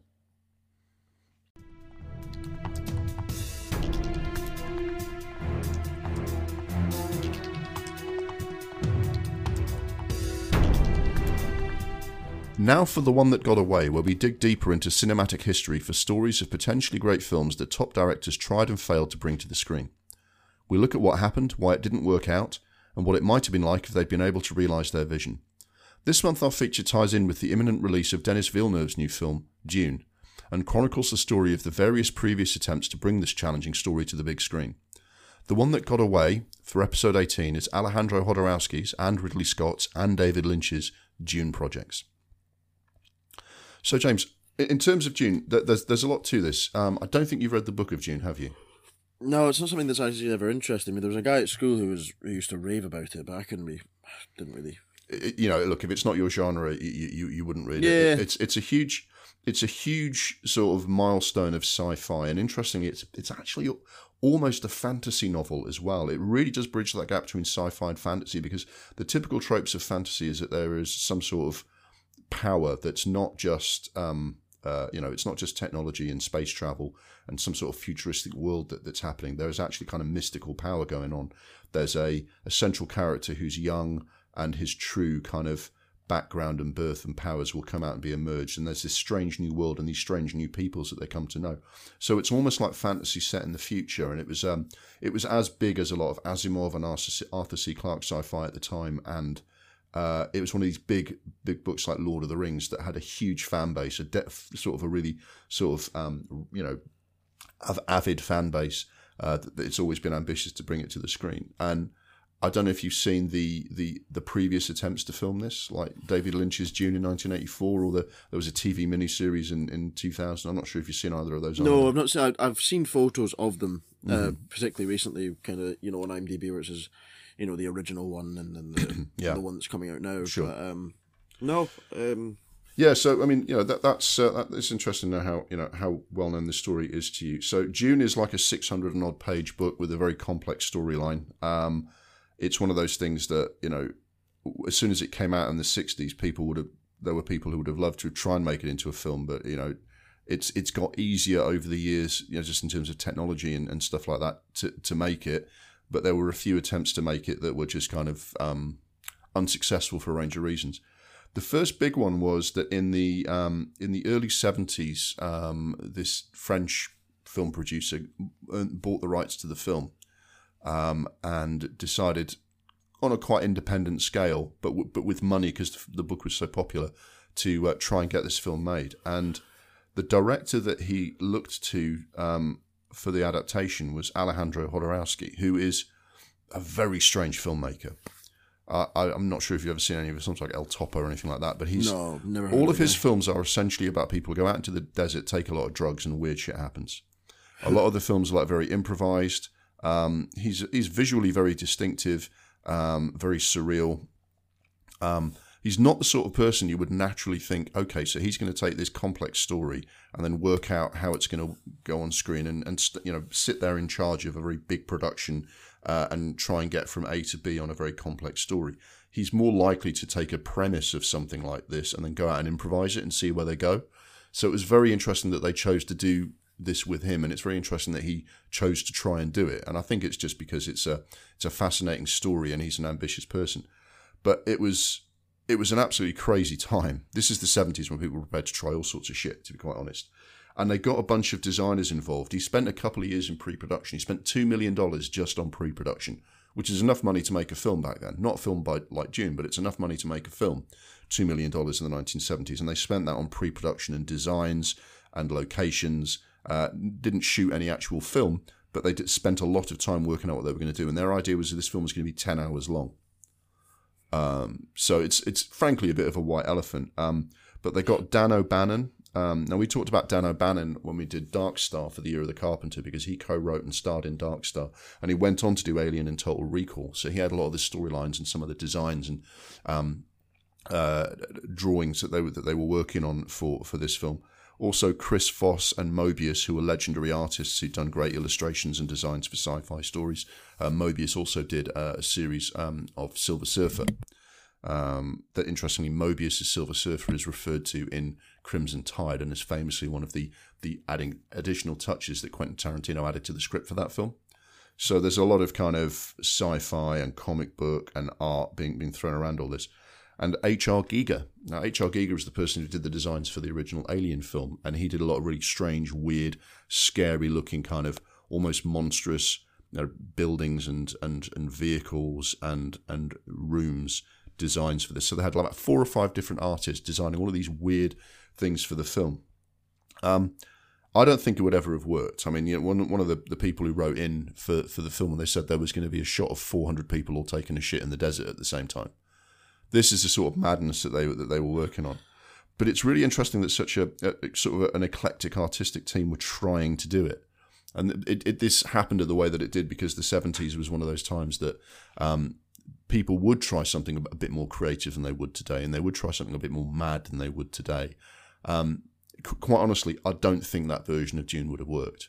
And and what happened at the time was the the they were spending money hand over fist, and it wasn't getting them any closer to making a film. This, all this process I'm talking about took a couple of years, and um, the the guy who owned the rights to producer he died, a heart attack Okay. or sort of something like that. And so his untimely death um, meant that who actually now owned the rights to make this film was sort of in legal dispute. So there's a couple of years of legal disputes, and okay, well, does the estate or some other person connected to the, the, this film producer do they now own the rights? Can they carry on with Jodorowsky and keep making this film? Does it revert back to Frank Herbert who wrote the book? He can he can now choose to give these these rights to. It was disputed. It went to court. There were you know years of court cases. At which point Jodorowsky didn't really have any finances left to carry on doing all of his mad designs, uh, so he quit. But you can go online. I mean, I've got a couple of books that that, that t- discuss this film. I, I I put some of the pictures on on the socials about this as well. There are some fascinating drawings and designs from Giger and Mobius and Chris Foss and Dan O'Bannon for the film. So it would have been a really interesting film to look at. I mean, you've seen the film Alien, right? So you know what the internal designs of that alien spaceship are. Yeah. There would have been a lot of that kind of weird shit from H.R. Giger. Um, okay. And Chris Foss was well known for making these really kind of amazing dramatic pictures of spaceships in the um, in his kind of paintings and drawings and covers that he did for sci-fi novels. And Mobius was very similar. So there's a lot to look at online. Um, if you just look at Jodorowsky's Dune to say well, that that would have looked incredible if they'd been able to make any of it happen. I'm not sure what the special effects budget would have been for a film like that in 1975 or 76 when they were doing this. Um, but it is very interesting. And there's also a documentary called Jodorowsky's Dune, which goes a lot more detail about what they were trying to do. And it's it was a crazy time. I've got to be honest with you. I don't think it would have ever worked. I, in, in reality, I don't know if you think differently, James, but when someone wants to take a big complex story, and Lord of the Rings is very similar, someone who's like might be some sort of creative visionary, but is a little bit like untamed and not necessarily the sort of person who can sit down and, and, and, manage a team of 200 people and say, on this day that's going to happen, on that day that's going to happen, and manage the complex logistics, you're not going to get your fucking movie made. And that's why Peter Jackson made Lord of the Rings and no and, and other people didn't, because he was able to marry his vision for Yeah. the film with the ability to actually get it done. That's what I was going to say. It's all about marrying the story with the right person to kind of lead it. Yeah. And you wouldn't give, you know, Lord of the Rings to Wes Anderson because those two styles just don't match up. Yeah, yeah. I mean, especially someone very improvisational, you know. Yeah. Um, yeah, and and interestingly, after that, there was a couple of years when nothing happened on it, but the, the legal the legal kind of dispute over who owned the rights was resolved. A guy called Dino De Laurentiis, um, who we've talked about before, um, got the rights to it, and production started again. And the person they lined up after this was Ridley Scott. Right, okay. And this was going to be Ridley Scott's next film after Alien. So 1979 80, Ridley Scott actually signed up to do this. He was actually going to do Dune uh, before he was going to do Blade Runner or any of the other films that he did. And he was working on this film. And he picked up some of the the work that had been done before by Mobius and Chris Foss and, and H.R. Giger, because he knew H.R. Giger, he'd worked with them on Alien. Said, Well, I like Giger. Yeah, let's do this. Um, so it's possible that Ridley Scott was was going to be able to take this complex vision that these people had, had, had kind of built with a lot of their designs. He worked with Dan O'Bannon on Alien, worked with Giger on Alien. Mobius and Chris Foss had essentially just done drawings and designs. So all he needed was someone who could design design those for a film. So it's possible that he could have visual, you know, brought that vision to life. And Ridley Scott is more more like the kind of director who could do a big film like that. Um, but personal personal matters got in the way. There was two things for Ridley Scott. One was he saw what was what was being done on the film, and even though he was attacking it in a much more structured way than Jodorowsky was, he knew it was going to be a minimum of two years before even he, he could even start filming. Right. So he was looking at it being easily like 1984 before an actual film came out, and he didn't want there to be a five year gap between Alien when he just he just kind of made a splash with Alien. He didn't want to lose all that momentum in his career and not be seen again for five years. And the other problem was was his elder brother died of cancer, uh, and he needed to take some time off. So he took about six or seven months off and just said, "Look, I can't commit to the next kind of three or four or even five years of my life that I'm going to be doing this film and nothing else." So he backed out of making the film, um, and after he'd taken some time off, he went and did Blade Runner instead. And I've got to say, I, I, I love the original Book of Dune, and I'm really excited about this new film that's coming out. But I'm glad that Ridley Scott did Blade Runner instead. Yeah, I think it would have. I think back then, I think it's better that they're making Dune now, um, with uh, Denis Villeneuve because he's he's good at taking big projects, um, that are already like in existence, which he did with Blade Runner twenty forty nine. He's you know there's such a massive following for Dune, he can kind of harness that and do it properly. He's a very he's very structured. He's yeah, very good he's very structured, but he's also very good at telling ambitious sci-fi stories because he's done Blade Runner 2049 and he's done Arrival. So it's not like they're taking someone only for his ability to, to like manage the logistics of a large crew. They're taking someone who's actually willing and able to tell these big sci-fi stories. Um, so I agree, and also the technology and special effects and everything are just so much more likely to work now. Yeah. I So- think Ridley Scott could have done a good job with it later on in his career instead Yeah, of yeah. fucking about with the counselor. And Yeah, I agree, but I think he would have been he would have been defeated, frankly, by the limitations of special effects back then. yeah, Just a quick footnote to this: there have been a couple of versions of Dune that have been made. In 1984, David Lynch directed a famously directed a version of Dune that was you know that, that was released in cinemas, uh, but it was a complete disaster. It was a complete disaster for a couple of reasons. One, David Lynch is a this was only David Lynch's third ever film.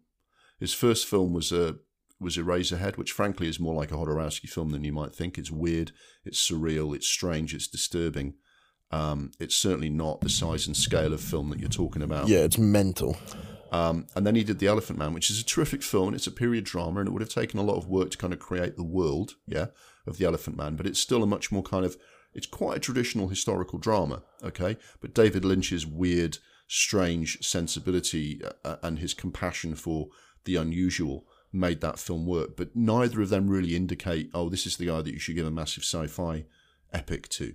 and I know I overuse the word epic in these discussion, but Dune is a very complex 600 page novel that creates a whole range of worlds and storylines and, and opens up a universe that of which many more books were made. So I think it does justify the phrase epic. I don't think David Lynch is, is quite the director for that sort of thing. The other problem was he was totally screwed over by the studio.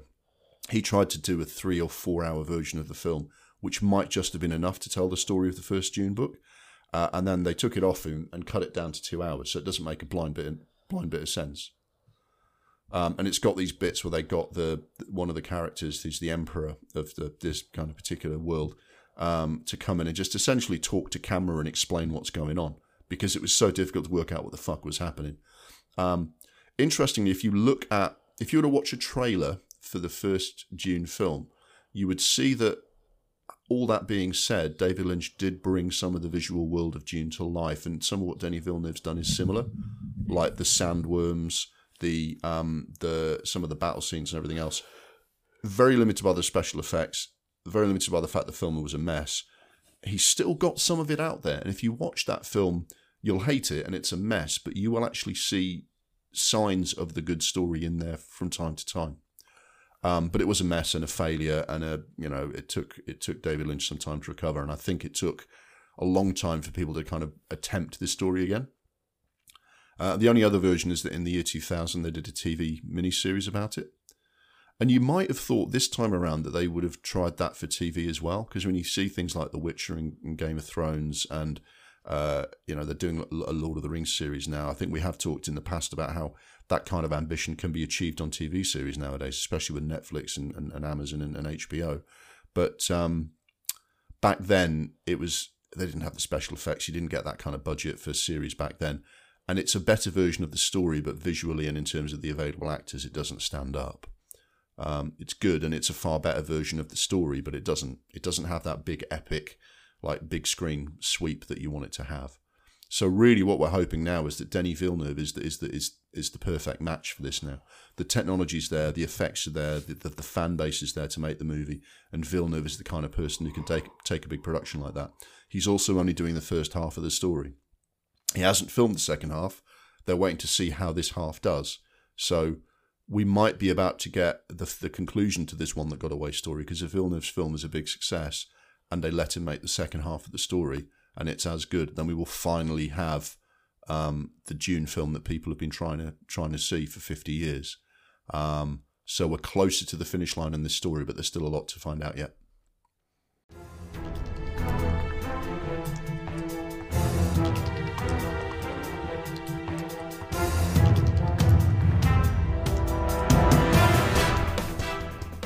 We close the first reel of the episode with the remake Hate Watch. This is where we relax our usual calm and balanced approach to our film discussions and rant at the lack of originality in the Hollywood boardroom. Whether they call it a remake, a reboot, a reimagining, we don't like it and we want it to stop. There are, of course, examples of good remakes when they are justified and well done. This feature does not discuss those films. What we look at here are remakes that disrespected the memory of a film that they should have left well alone.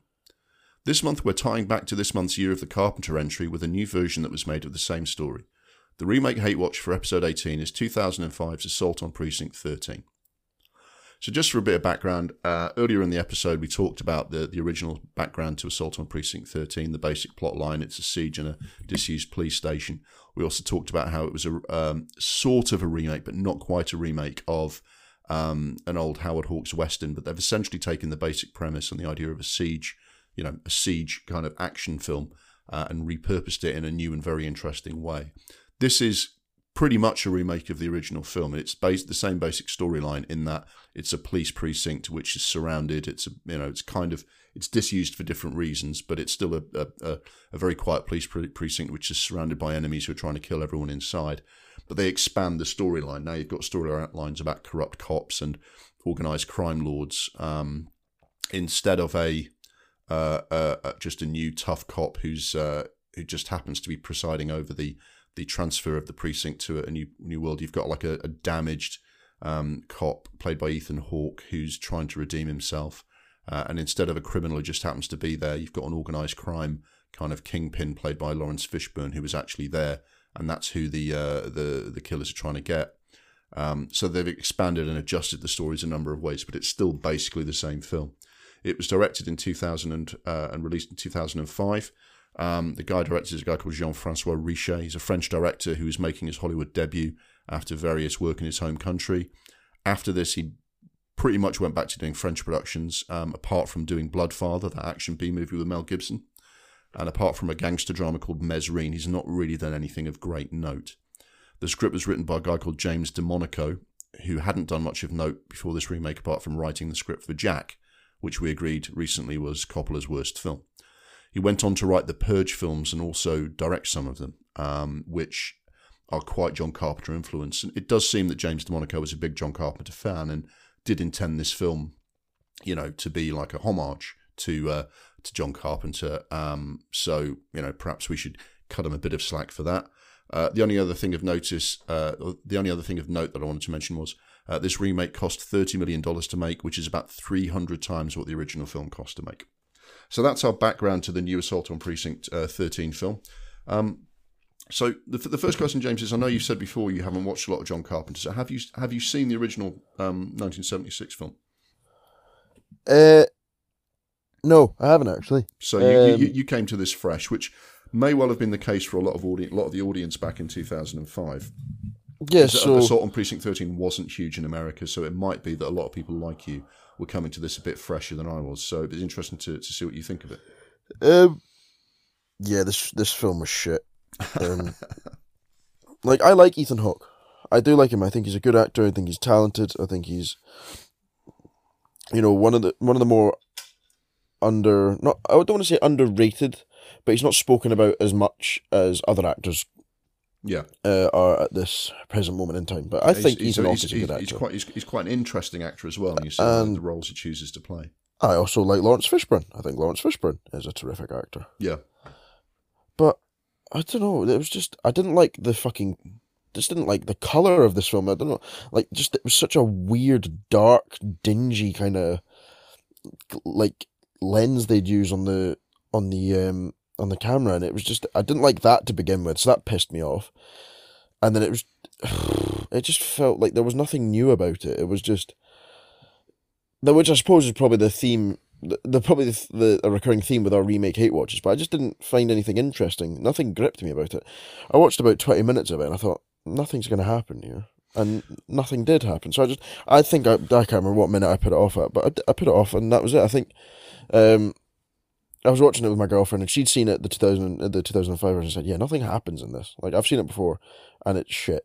So I was like, Yeah. "Am I going to miss anything by not finishing this film?" She went, "Not really." So I didn't. yeah. Um, I mean, interesting. And this is the thing. This is a this is a it's a really good object lesson because the original film is the epitome of not needing to do a straight remake, even if you've got ideas from old films that you want to use. So it's almost more like glaring that they try and remake a film like that. They they took the one of the one of the object lessons in how to take familiar material and do something fresh with it, and almost went out of their way to do something that was so not fresh with it. Um, and I think that that point you make about the uh, the color palette and everything is, is quite interesting because I think the reason they tried to make it quite dark is because the original is quite dark, but the original quite is quite dark in the right way because John Carpenter was brilliant at, at you know telling stories at night, getting the colors just um, just right, lots of shadow, um, and he doesn't put crap lenses on things. He lights the film well. That's how he does things. Um, but because the original film had that kind of sensibility, they tried to do their version of that.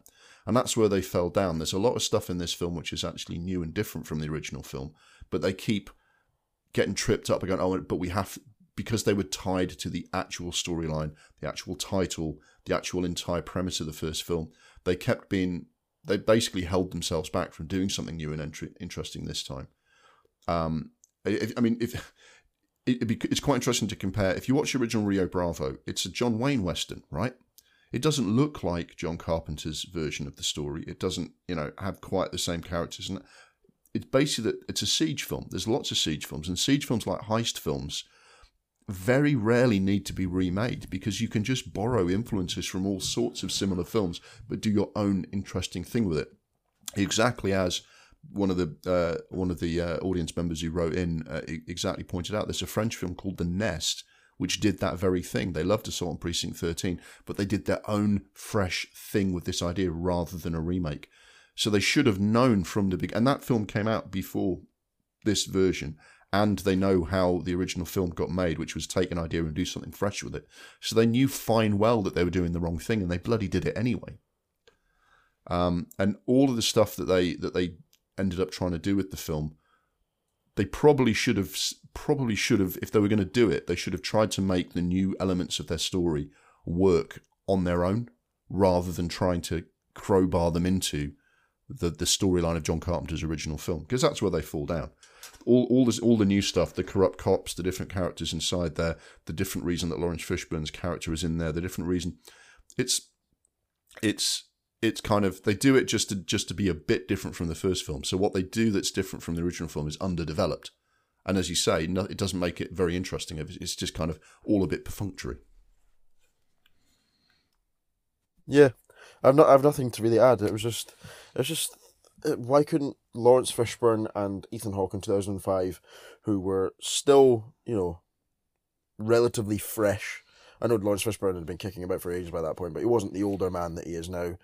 Um, why couldn't they've you know done something a little bit more interesting? Yeah, I mean they could have a siege in which they're all trapped. Yeah, but all the storyline could have been a lot you know a lot better. But you know do do your own story would it would have been, yeah. would have been the answer because they do try and do that. I mean, one of the big differences between this and, and John Carpenter's version of the film is that they don't tell you a lot about the characters. Now, I'm not saying that no film should give you the background to the characters, but that film works because they trap you in that situation, and it's all about how they act in that situation. Everything you know about the cop, the criminal, the woman who works at the police station, the gangsters outside, um, the other people caught up in the situation. All you know about them is how they operate in that situation. There's a lovely bit of characterization at, at the start of the film where the um, Napoleon Wilson is the uh, uh, is the is the criminal who is fighting alongside the police to kind of get away from these gangs in the John Carpenter version. And he's a very stylish character. He's full of wisecracking one-liners. The the woman in the in in the film finds him attractive because he's he's got a bit of panache about him. But he's he's he's, he's you know he's been you know he's on trial for murder. He's going to death row. So there's a there's nothing can happen between them. But he's a fascinating character. Um, all based on what you see of him. You don't see his background, and his his, his recurring line is, "Has anyone got a smoke?" Because he hasn't got any cigarettes on him, and all of the other cops tell him to fuck off when he asks for a cigarette. And our cop, the black guy, the hero of the you know Austin Stoker, the the the main guy in the uh, in, in in this story, he's decent to him, even though he doesn't have a cigarette. He says, "No, sorry, I don't have a cigarette. I'll let you know if I, you know, I'll let you know if I see one." Right? And that that criminal, because that cop was decent to him, he kind of says, "Well, if I need to, if I need to stand next to that guy and fight, I will, because of the way that guy treated me." And that everything I've just told you takes ten seconds because John Carpenter's very good at telling his story concisely, and everything you need to know about those characters is based on what you see on screen. This film, the remake, it tries to give you all the background to the characters, why Laurence Fishburne is is in the situation that he's in, some story of his like dealings with corrupt cops as a crime kingpin. But it doesn't make him sympathetic. He's still a fucking gangster. He's actually the cause of all these problems. I, I don't really feel any sympathy for him. And they give you this background to Ethan Hawke as to why he's working a desk job in that precinct because his previous, you know, undercover drug operation went wrong and now he's really damaged by it. But it doesn't add anything to this story um, and and it's only there to kind of give you a bit of plot line. And it's like what you should have done was you should have expanded that story and don't try so hard to do what John Carpenter's already done. Take those stories and see if you can make that work as a new story. And if the film ends with a siege, good for you, right? But in, instead, all of those storylines basically get cut off and and become quite uninteresting as a result. And it's a clear, clear example of them not doing what they should have done with this story which is all the more stupid, as I said, because John Carpenter gave him a blueprint in his original film of what to do. Yeah, it just it didn't need to be. I think that's the, the, the message we have for most things about this. Not even just the remake Hate Watch, but when it comes to a new Bond and whether we should have a female Bond, just make just let's get these films made where we don't have to jump on the back of an already existing franchise or existing classic. Just get out there, write the film, and get it made. Yeah, yeah, it's it's exactly it's exactly it. I mean, we have talked previously, and I think Daniel Craig said that said this exactly about the new Bond film. Is says, why not create a new character for a woman? Yeah, ha- the reason you're doing this is because you want to have a new kind of film where where a woman's in the lead. Go and make that film. I'll watch it. Basically, is what he said, and that's exactly the same thing here. Don't try and remake this film. However inspired you are by this film, do what John Carpenter did and take the films that inspire you and use them to make something fresh.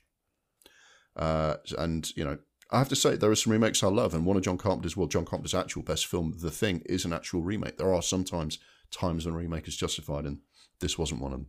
Yeah, when you remake a classic that's already there, Mm-hmm. don't don't bother. But if you're remaking a film that sucks, then you know by all means. Or, or for on. or for various, re- you know, we'll we'll talk Like- about the thing in its like episode. Dredd, like Yeah, Dredd. The first Dredd film shit, so they remade it and it was good. yeah, but That's fine. Yeah, and th- there's other things, there's other examples. I mean, No Way Out we talked about on this this episode. It was that that what they've done there is they've gone well. That's an interesting basic story. What if we set it in this entirely different environment? Wouldn't that be interesting? And and that can work as well. Um, but just to say we're going to do the same film, but but not really commit to to what would require to make it work results in something quite turgid with a good cast. Um, Maria Bello plays a, a, a psychiatrist in this one. She's a good actress. I like Ethan Hawke. I like Laurence Fishburne. Gabriel Byrne's in it. Brian Dennehy. Good cast. Completely wasted. Thirty million dollars. Completely wasted. Shame.